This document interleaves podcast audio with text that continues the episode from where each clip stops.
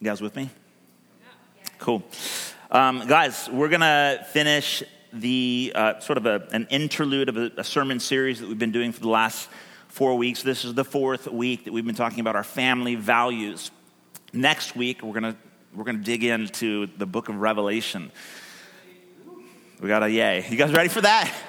We're deep diving into Revelation to go through the whole book. We'll actually take some breaks uh, halfway through. When we get closer to December, we'll take about six weeks off um, to do another sort of an interlude sermon series about grace. We'll do Christmas, then we'll go back to Revelation, and it will be a wild ride. So, ready or not, next week we begin. But this morning, we're going to talk about our fourth family value, which is the value of fullness. And the idea of talking about family values, we are a church family. And like every local church, like every part of Christ's body as it exists as the church, um, we have a unique role to play. We, we have certain distinctions, and we're not just here arbitrarily. God didn't call us here, we didn't plant Grace City here uh, just because we were bored and what the heck, you know, Portland probably needs another church. Well, they do, but we were led by Jesus in a very specific, unique way to, to be who we are, to fulfill the, the specific works that He's prepared for us as individuals and as a church family to participate in. So it's important for us to be reminded occasionally like, who are we? What, what what are our distinctives? What are our missional objectives? And as we as we keep going along the way, let's let's remind ourselves. Let's make sure that we don't drift too much, and let's keep coming back to what's really important and and what we need to be reminded of this year. Now, those values are obviously Christian values. These aren't like made up Grace City values. These are biblical values that I think every church um, needs to hold to. But um, for us, for this season, as it were, that we're about to go into as a church family, these are some of the things that, that we feel like this is important. We need to be reminded of these things. So, anyways, we'll finish that this morning, then off we go into Revelation. So, family values. As I said, the fourth and final value that we're covering this week is fullness. So, if you've got a Bible, grab it, open it, turn it on. If you'd like to borrow one of our NIV paperbacks in one of the boxes in either one of the center aisles, you're welcome to do that. We're going to go to Ephesians chapter 1, starting in verse 13. We're going to get, we're going to get into Ephesians this morning. Ephesians is also known as the book of power. How about that? Ephesians chapter 1. Verse 13. In him, that is Jesus, in Jesus, you also, when you heard the word of truth, the gospel of your salvation, and believed in him, were sealed with the promised Holy Spirit, who is the guarantee or down payment of our inheritance until we acquire possession of it to the praise of his glory. Verse 15. For this reason, because I have heard of your faith in the Lord Jesus and your love toward all the saints, fellow believers, I did not cease to give thanks for you, remembering you in my prayers that the God of our Lord Jesus Christ, the Father of glory, may give you the spirit of wisdom and of revelation that you may know him better. Having the eyes of your hearts enlightened, that you may know what is the hope to which he has called you, what are the riches of his glorious inheritance in the saints, and what is the immeasurable greatness of his power toward us who believe, according to the working of his great might that he worked in Christ when he raised him from the dead and seated him at his right hand in the heavenly places far above all rule and authority and power and dominion, and above every name that is named, not only in this age, but also in the age to come. And he put all things under his feet and gave him his head over all things to the church, which is his body, the fullness of him who fills all in all. That's a bit of a mouthful and absolutely beautiful. It's, it's theological poetry, it's profound. And he put all things under his feet and gave him his head over all things to the church, which is his body, the fullness of him who fills all in all. The fullness of God who fills all of us in every way. The family of God, the church, the body of Christ, he says, is the fullness of God because God fills us, all of us, with all of Himself, the Holy Spirit, without holding back. Let's just think about that for a moment. I don't know how you feel about the church lately, but we are the body of Christ, the fullness of God who fills all in all. I find that incredibly um, inspiring and challenging. Like, that's it, that's God's vision of us, the church, his body. Grace City and the historical, universal church, the big family of God. That's what he says about us. How mind boggling is that? It's challenging because I look around, I look at myself in the mirror, and I'm like, really? Are you kidding me? That's who you say we are. That's, that's how you see us. He goes on, this is Paul writing to the church in Ephesus. He says to the Ephesians in chapter 2, verse 22 In him you also are being built together into a dwelling place for God by the Spirit. And in chapter 3, verse 10, he says, So that through the church, the manifold wisdom of God might now be made known to the rulers and authorities in the heavenly places. God fills us with Himself, all of us, with all of Himself. He builds us together into a dwelling place for Himself, the Holy Spirit, so that his power might be displayed on a cosmic level. That's amazing. Amazing. This is mind boggling. The God who in ancient days set entire nations trembling on their face before him, God Almighty, has seen fit to fill us with all of himself. And that's the church. What do you think about that? Some of you are like glazing over already. Okay, just, just hang in there. Bear with me. We've got to get our heads around this. The God who in ancient times, I'm talking about like God who revealed himself at Mount Sinai, God who filled the tabernacle, God whose very presence in the temple caused the priest to physically be flattened to the ground. The God who set nations trembling on their face in his presence has now seen fit to fill us, his children, his church, with the fullness of all that he is. How is that? How intense is that? Super intense. Super duper intense. But not surprising. It's not surprising, particularly if, if you've been reading the story of God. By the way, I've been meaning to do this for months now. We're coming on October. Do you remember what we started last October? This is confession time, all right? The, the Bible in a year plan, the Bible Project Read Scripture plan. You guys remember that? Some of you are like, I, was, I wasn't here last October. So we didn't make like a massive deal about it. We made a little deal about it. We're all going to read who's actually made it almost all the way through. Are you Kennedy? Go ahead. Don't be embarrassed. That's incredible. Jeff? That's awesome. Oh my gosh, I feel so deeply convicted right now. um, yeah, I didn't. I'm sorry. I'm just gonna. I'm saying it, putting it out there.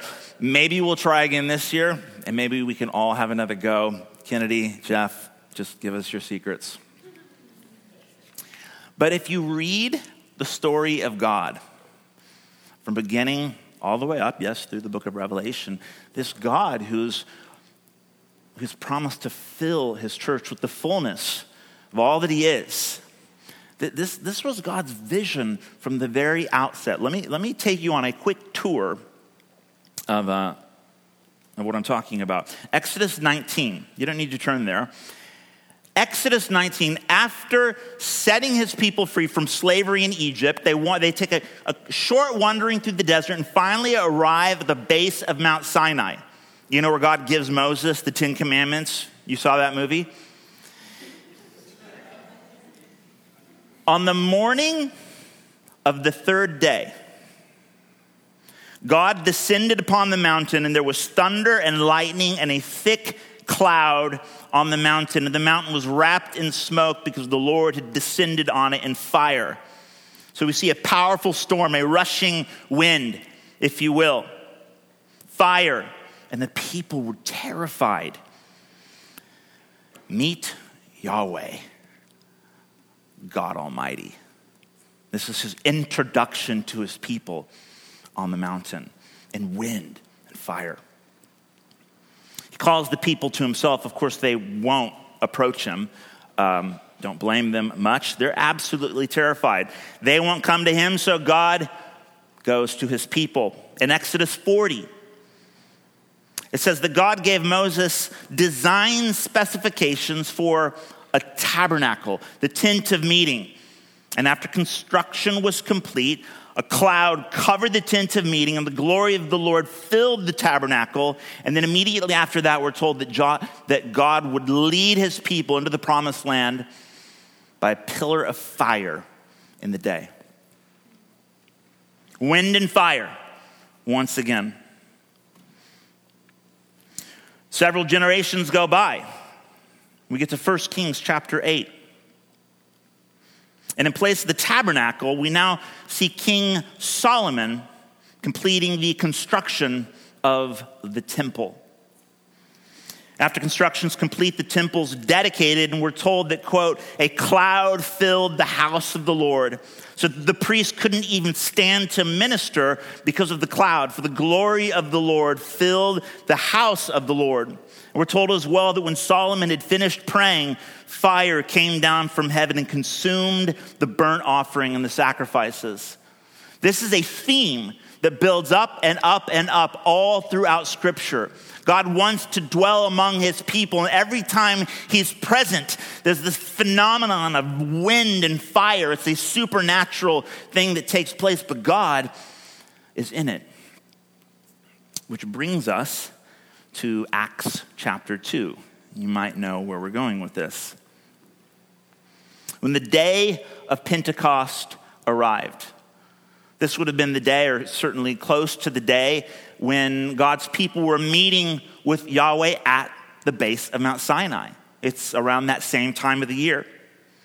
When the day of Pentecost arrived, after Jesus had given his own life as the perfect sacrifice for our sins, it says, they were all together in one place, and suddenly there came from heaven a sound like mighty rushing wind, and it filled the entire house where they were meeting.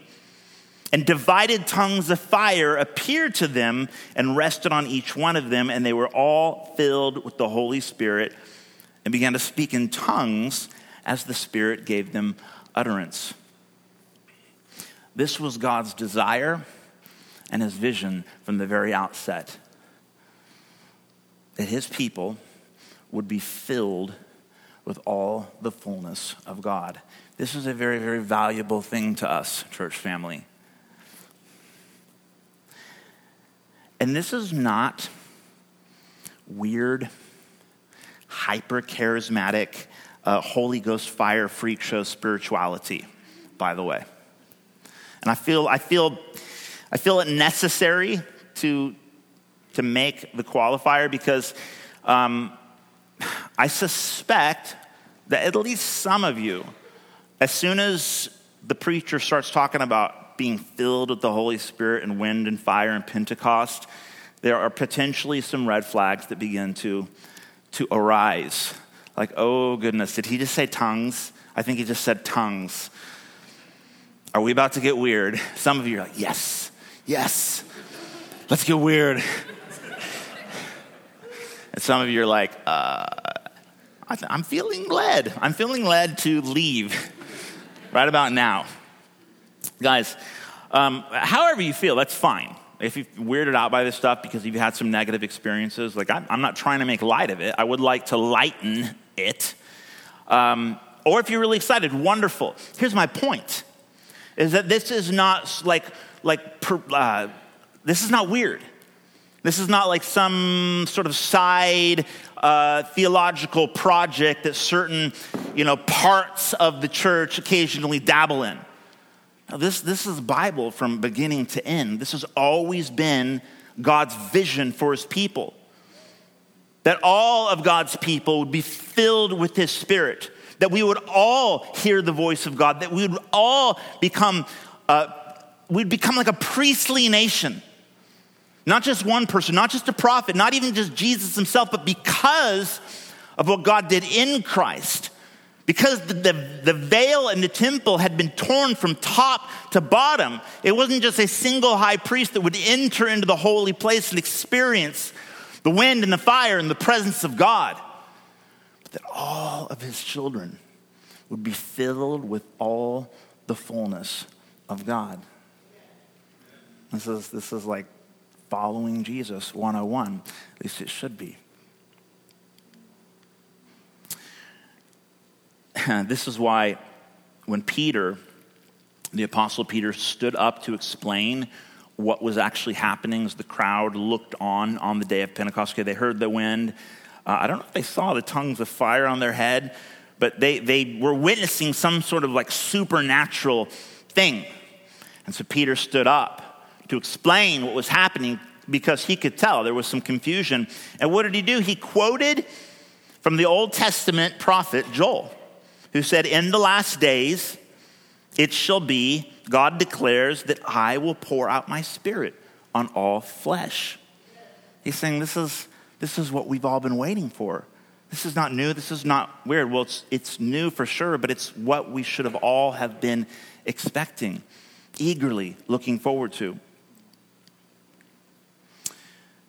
We value being filled with all the fullness of God, the Holy Spirit, because Jesus didn't come to simply give us a good moral example to follow. He came to transform us, to give us new lives, to be. He came to be the greater one who lives inside of us.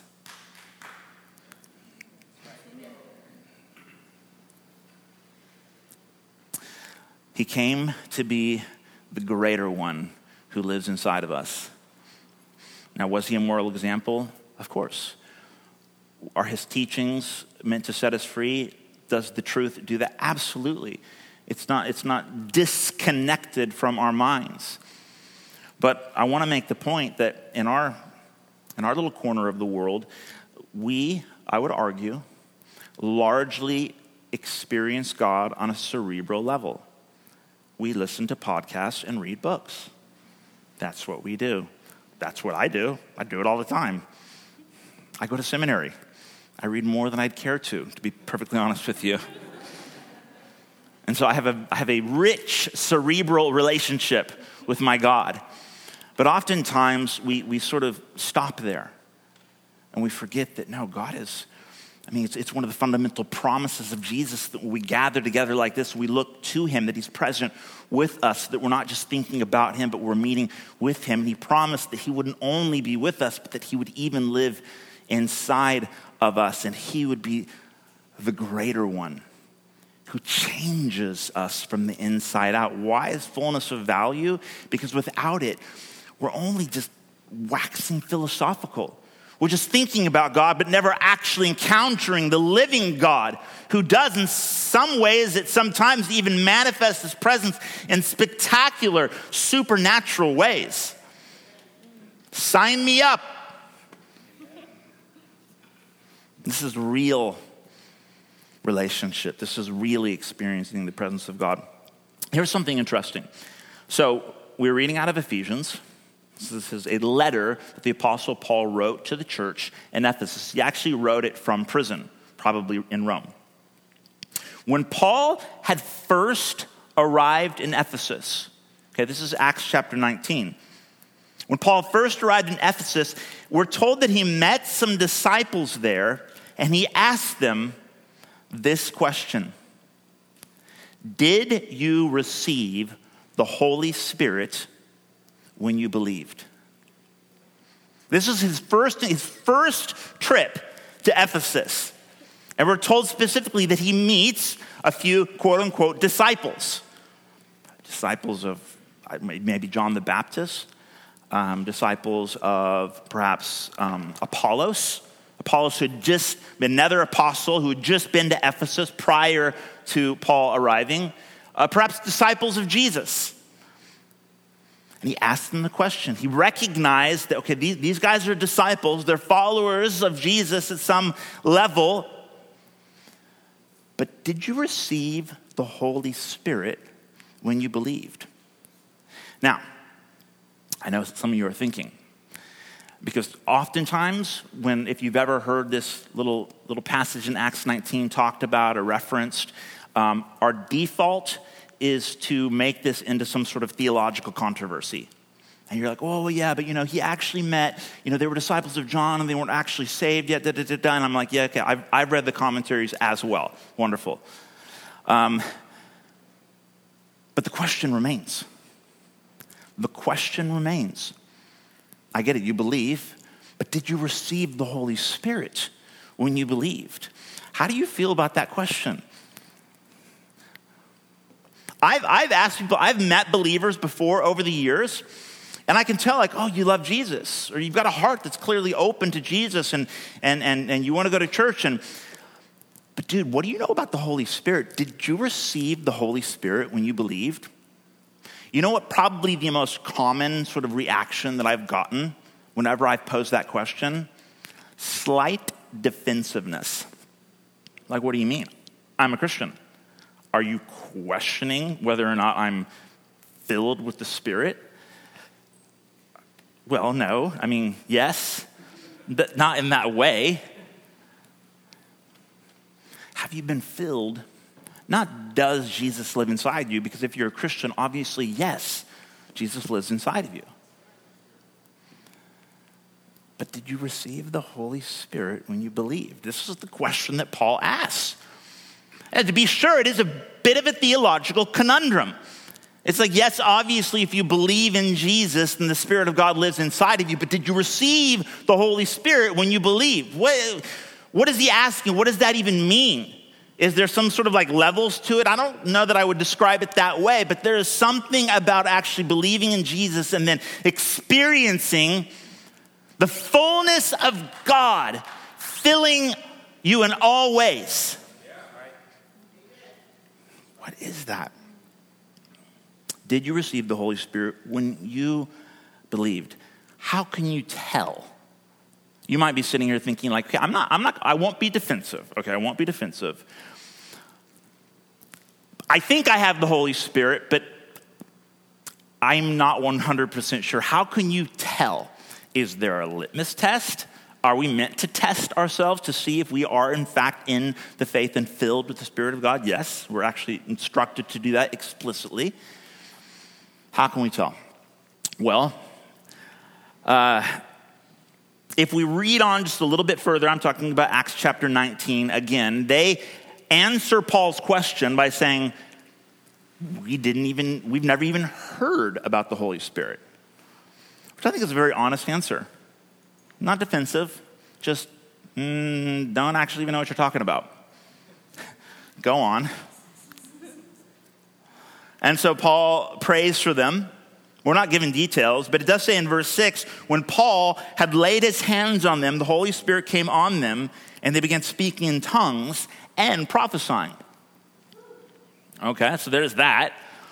Is the evidence that you're filled with the Holy Spirit that you pray in tongues and prophesy? One could argue that. I wouldn't. But you can't get around it for sure. Like, I mean, all throughout the book of Acts, people are filled with the Holy Spirit. And one of the relatively common things that happen is that people pray in tongues and prophesy. Pray in tongues, prophesy. What is that all about? Some of you are like, man, that weirds me out. Okay. Yeah, I get it. It's bizarre. Pray in tongues. When, what is prophecy, by the way? have you ever heard someone pray in tongues? How do you feel about that? Weirded out? You're like, I do pray in tongues. Still weirds me out. I think it's a great gift. I think it's a biblical gift. Um, and in fact, if you read uh, the book of First Corinthians, this is another one of the letters that Paul wrote to the church in Corinth. They were like down with the Holy Spirit tongues, prophecy, like, like the works. They were totally into it. And he had to kind of correct them because they were getting super weird about it and missing the point. They were making it all about the like experience and forgetting like the heart of it all. We won't go into all that. Um, but in that same letter, he actually encourages the believers to eagerly desire all of the spiritual gifts. Like they're gifts, they're good. So there's that. But I don't, I don't think that that's the evidence. And I'll, I'll tell you why, because I've known plenty of people who actually pray in tongues, and I'll be dead honest with you. This is going to sound terribly judgmental, but I thought to myself, you're faking it, it's not real, and you don't even have the love of God in your hearts.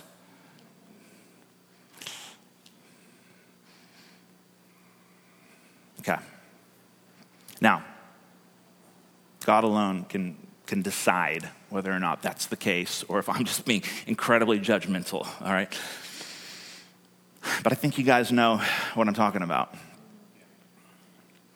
Just because you can sort of stir yourself up in some sort of like quasi spiritual frenzy doesn't mean that it is the Holy Spirit living inside of you. And I'd be quite happy to just let God be the judge when it comes to that. How do you know you're filled with the Spirit? Tongues, Perhaps. Uh, supernatural demonstrations, perhaps. Wind, fire, healing, God actually moving in a way that it's clearly not me, but the Holy Spirit working through me in that moment. Absolutely. What about tears, shaking, a boldness to tell others about Jesus? That's a common manifestation. In the New Testament, when people are filled with the Holy Spirit, um, it says oftentimes they were emboldened like Peter on the day of Pentecost. I mean, that's a bold move. What did he do? He was filled with the Holy Spirit, like all 12 of them. And they said he stood up in the midst of the crowd and boldly proclaimed the good news about Jesus. And we see that time and time again. In fact, in one instance, specifically in Acts, again, it says the believers prayed for boldness, and the place was shaken, just like Mount Sinai was shaken when God descended and they were filled with boldness and went out began, began to proclaim the gospel. That could be one common indicator. It could be any or all of these things.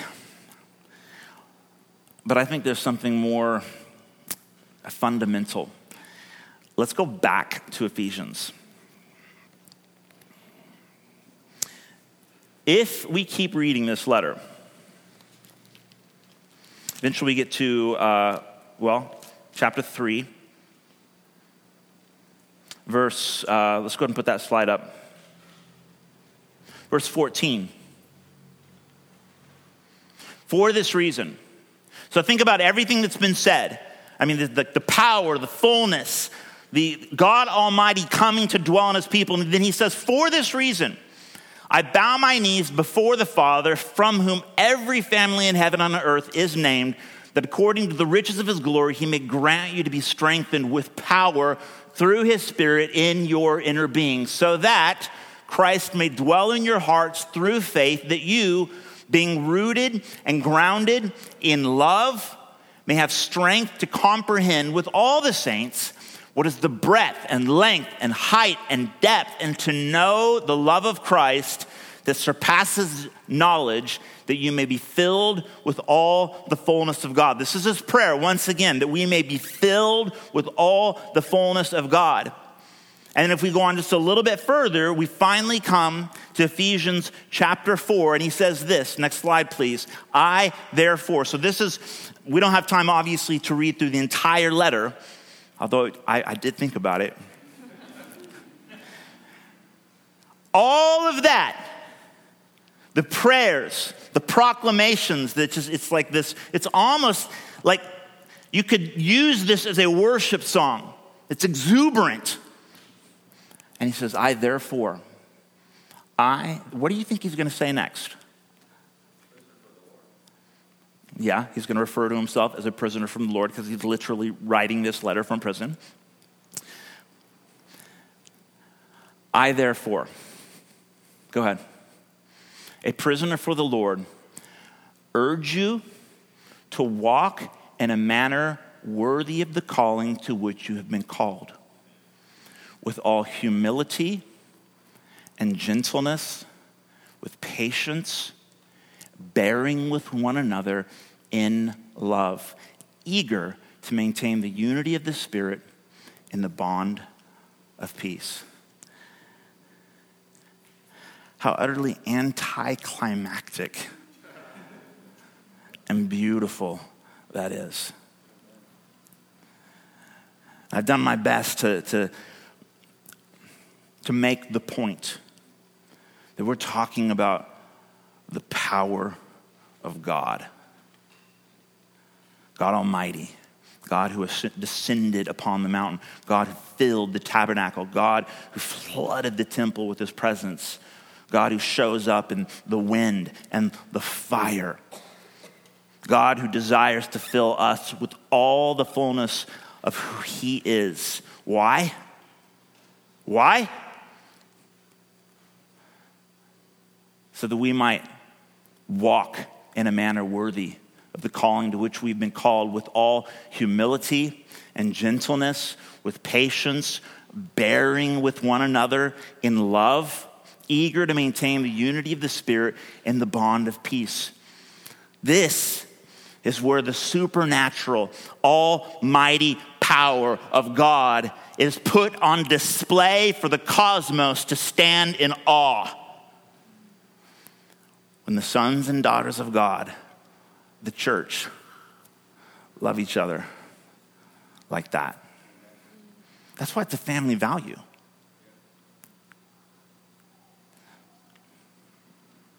You know why most people leave the church and sometimes even just walk away from their faith in Jesus? My personal opinion.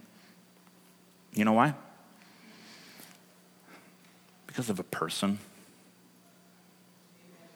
because someone's let them down.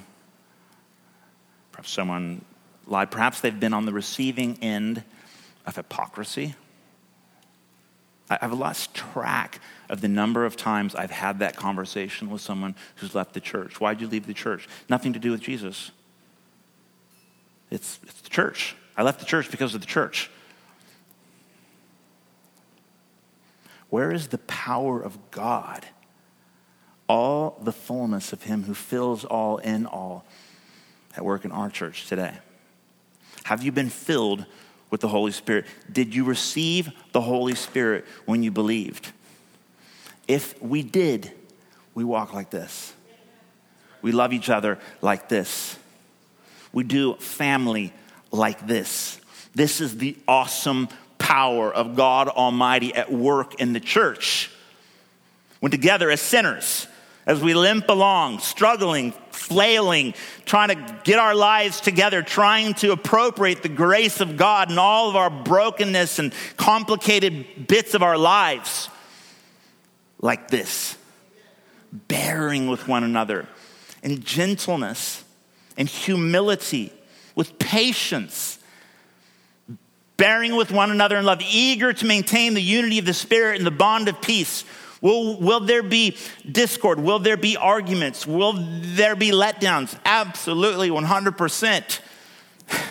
Of course, which is why it's not even about how awesome the church is. It's about awesome our God is who lives in us. Are you guys, are you guys with me? Is this making sense? I can't tell you how many times God has brought me back to this passage right here and reminded me you want to experience like the awesomeness, the fullness of my power?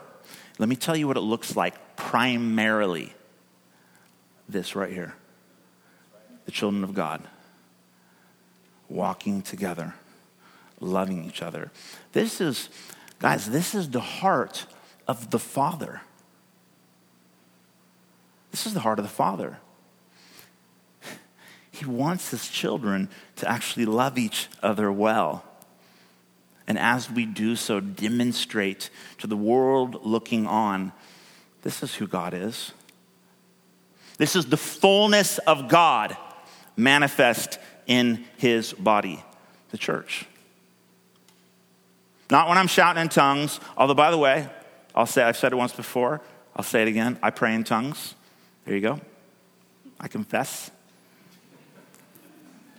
It's an amazing gift. It's an amazing gift. The prophetic word, better than tongues. Way better than tongues because when people are actually like connecting with the heart of God and saying things that align with His word and that are very specific for a person in a moment, that's, that's prophecy in the New Testament context. We're saying words that are like coming from the heart of the Father to encourage and build one another up. That's prophecy. Awesome gift. Super powerful. Some of you got it and you use it. It's amazing. God will begin to speak to you like, like a very subtle, still, quiet way, and, and you're listening. You think it's your own thoughts, but then it's like, I think perhaps God is actually speaking to me, and it certainly aligns with His word. And and all of a sudden, you're like hearing the shepherd's voice. You can share it with others, you can build up the church. It's an incredible gift. But there's a more excellent way. There's an even greater power, a more, a more explosive demonstration of God's fullness in his body, and it's when we love each other like that. That is the power of God. That's what we value. Have you been filled with all the fullness of God? Let me ask you a couple of questions, and then we're going to wrap it up. Have you been filled? Well, you've probably heard of the Holy Spirit, but here are, here are a few signs of fullness. You know that you've been filled with the fullness of God when someone offends you. And instead of a bitter disdain towards that person, you feel deep compassion.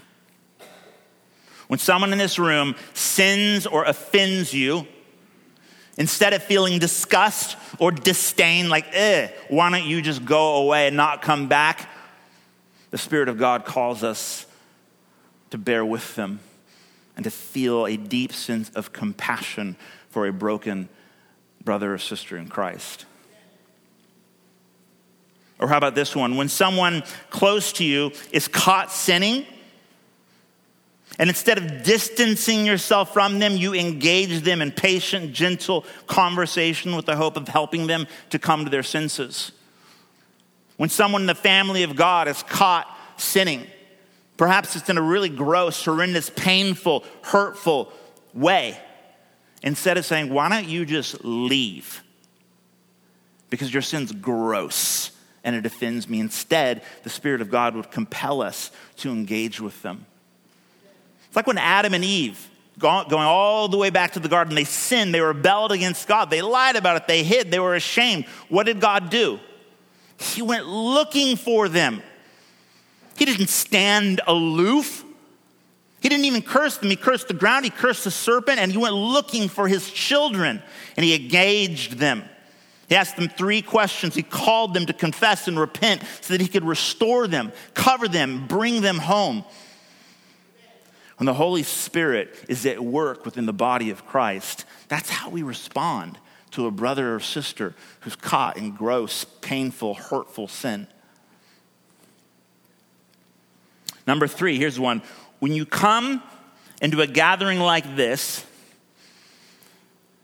here's possibly the most undeniable evidence that we are being filled with all the fullness of God. And when you come to a gathering like this, and your motive isn't merely to see what you can get, but rather you have an earnest desire to serve, build others up, maintain unity, and draw near to our Father.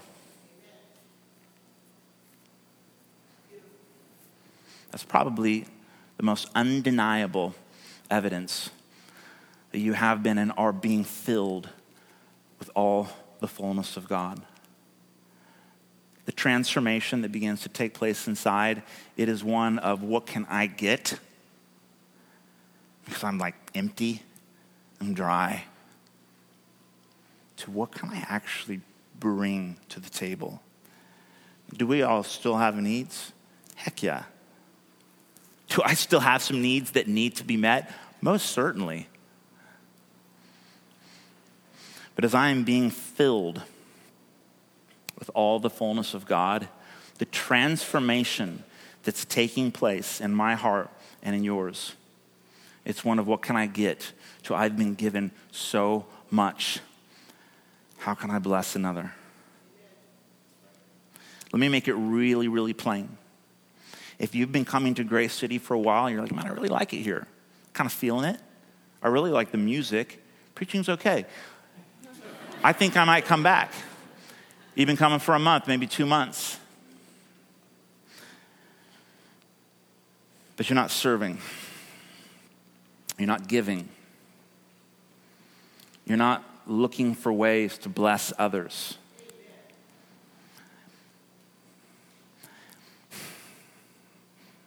It's a problem. Thank you, Lynn. It's a problem. It's a problem.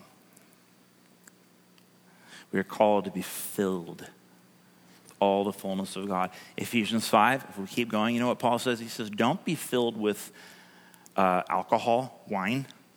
Don't get drunk with, with alcohol. Be filled actually the way the Greek grammar is constructed, it's, it's most literally, literally translated go on being filled. Be being filled with the Spirit of God. Did you receive the Holy Spirit when you believed? Perhaps a better question for us is when have you received the Spirit lately? Are you being filled with the Spirit of God today, in this moment? Can we stand together, please? You're now listening to Grace City Portland.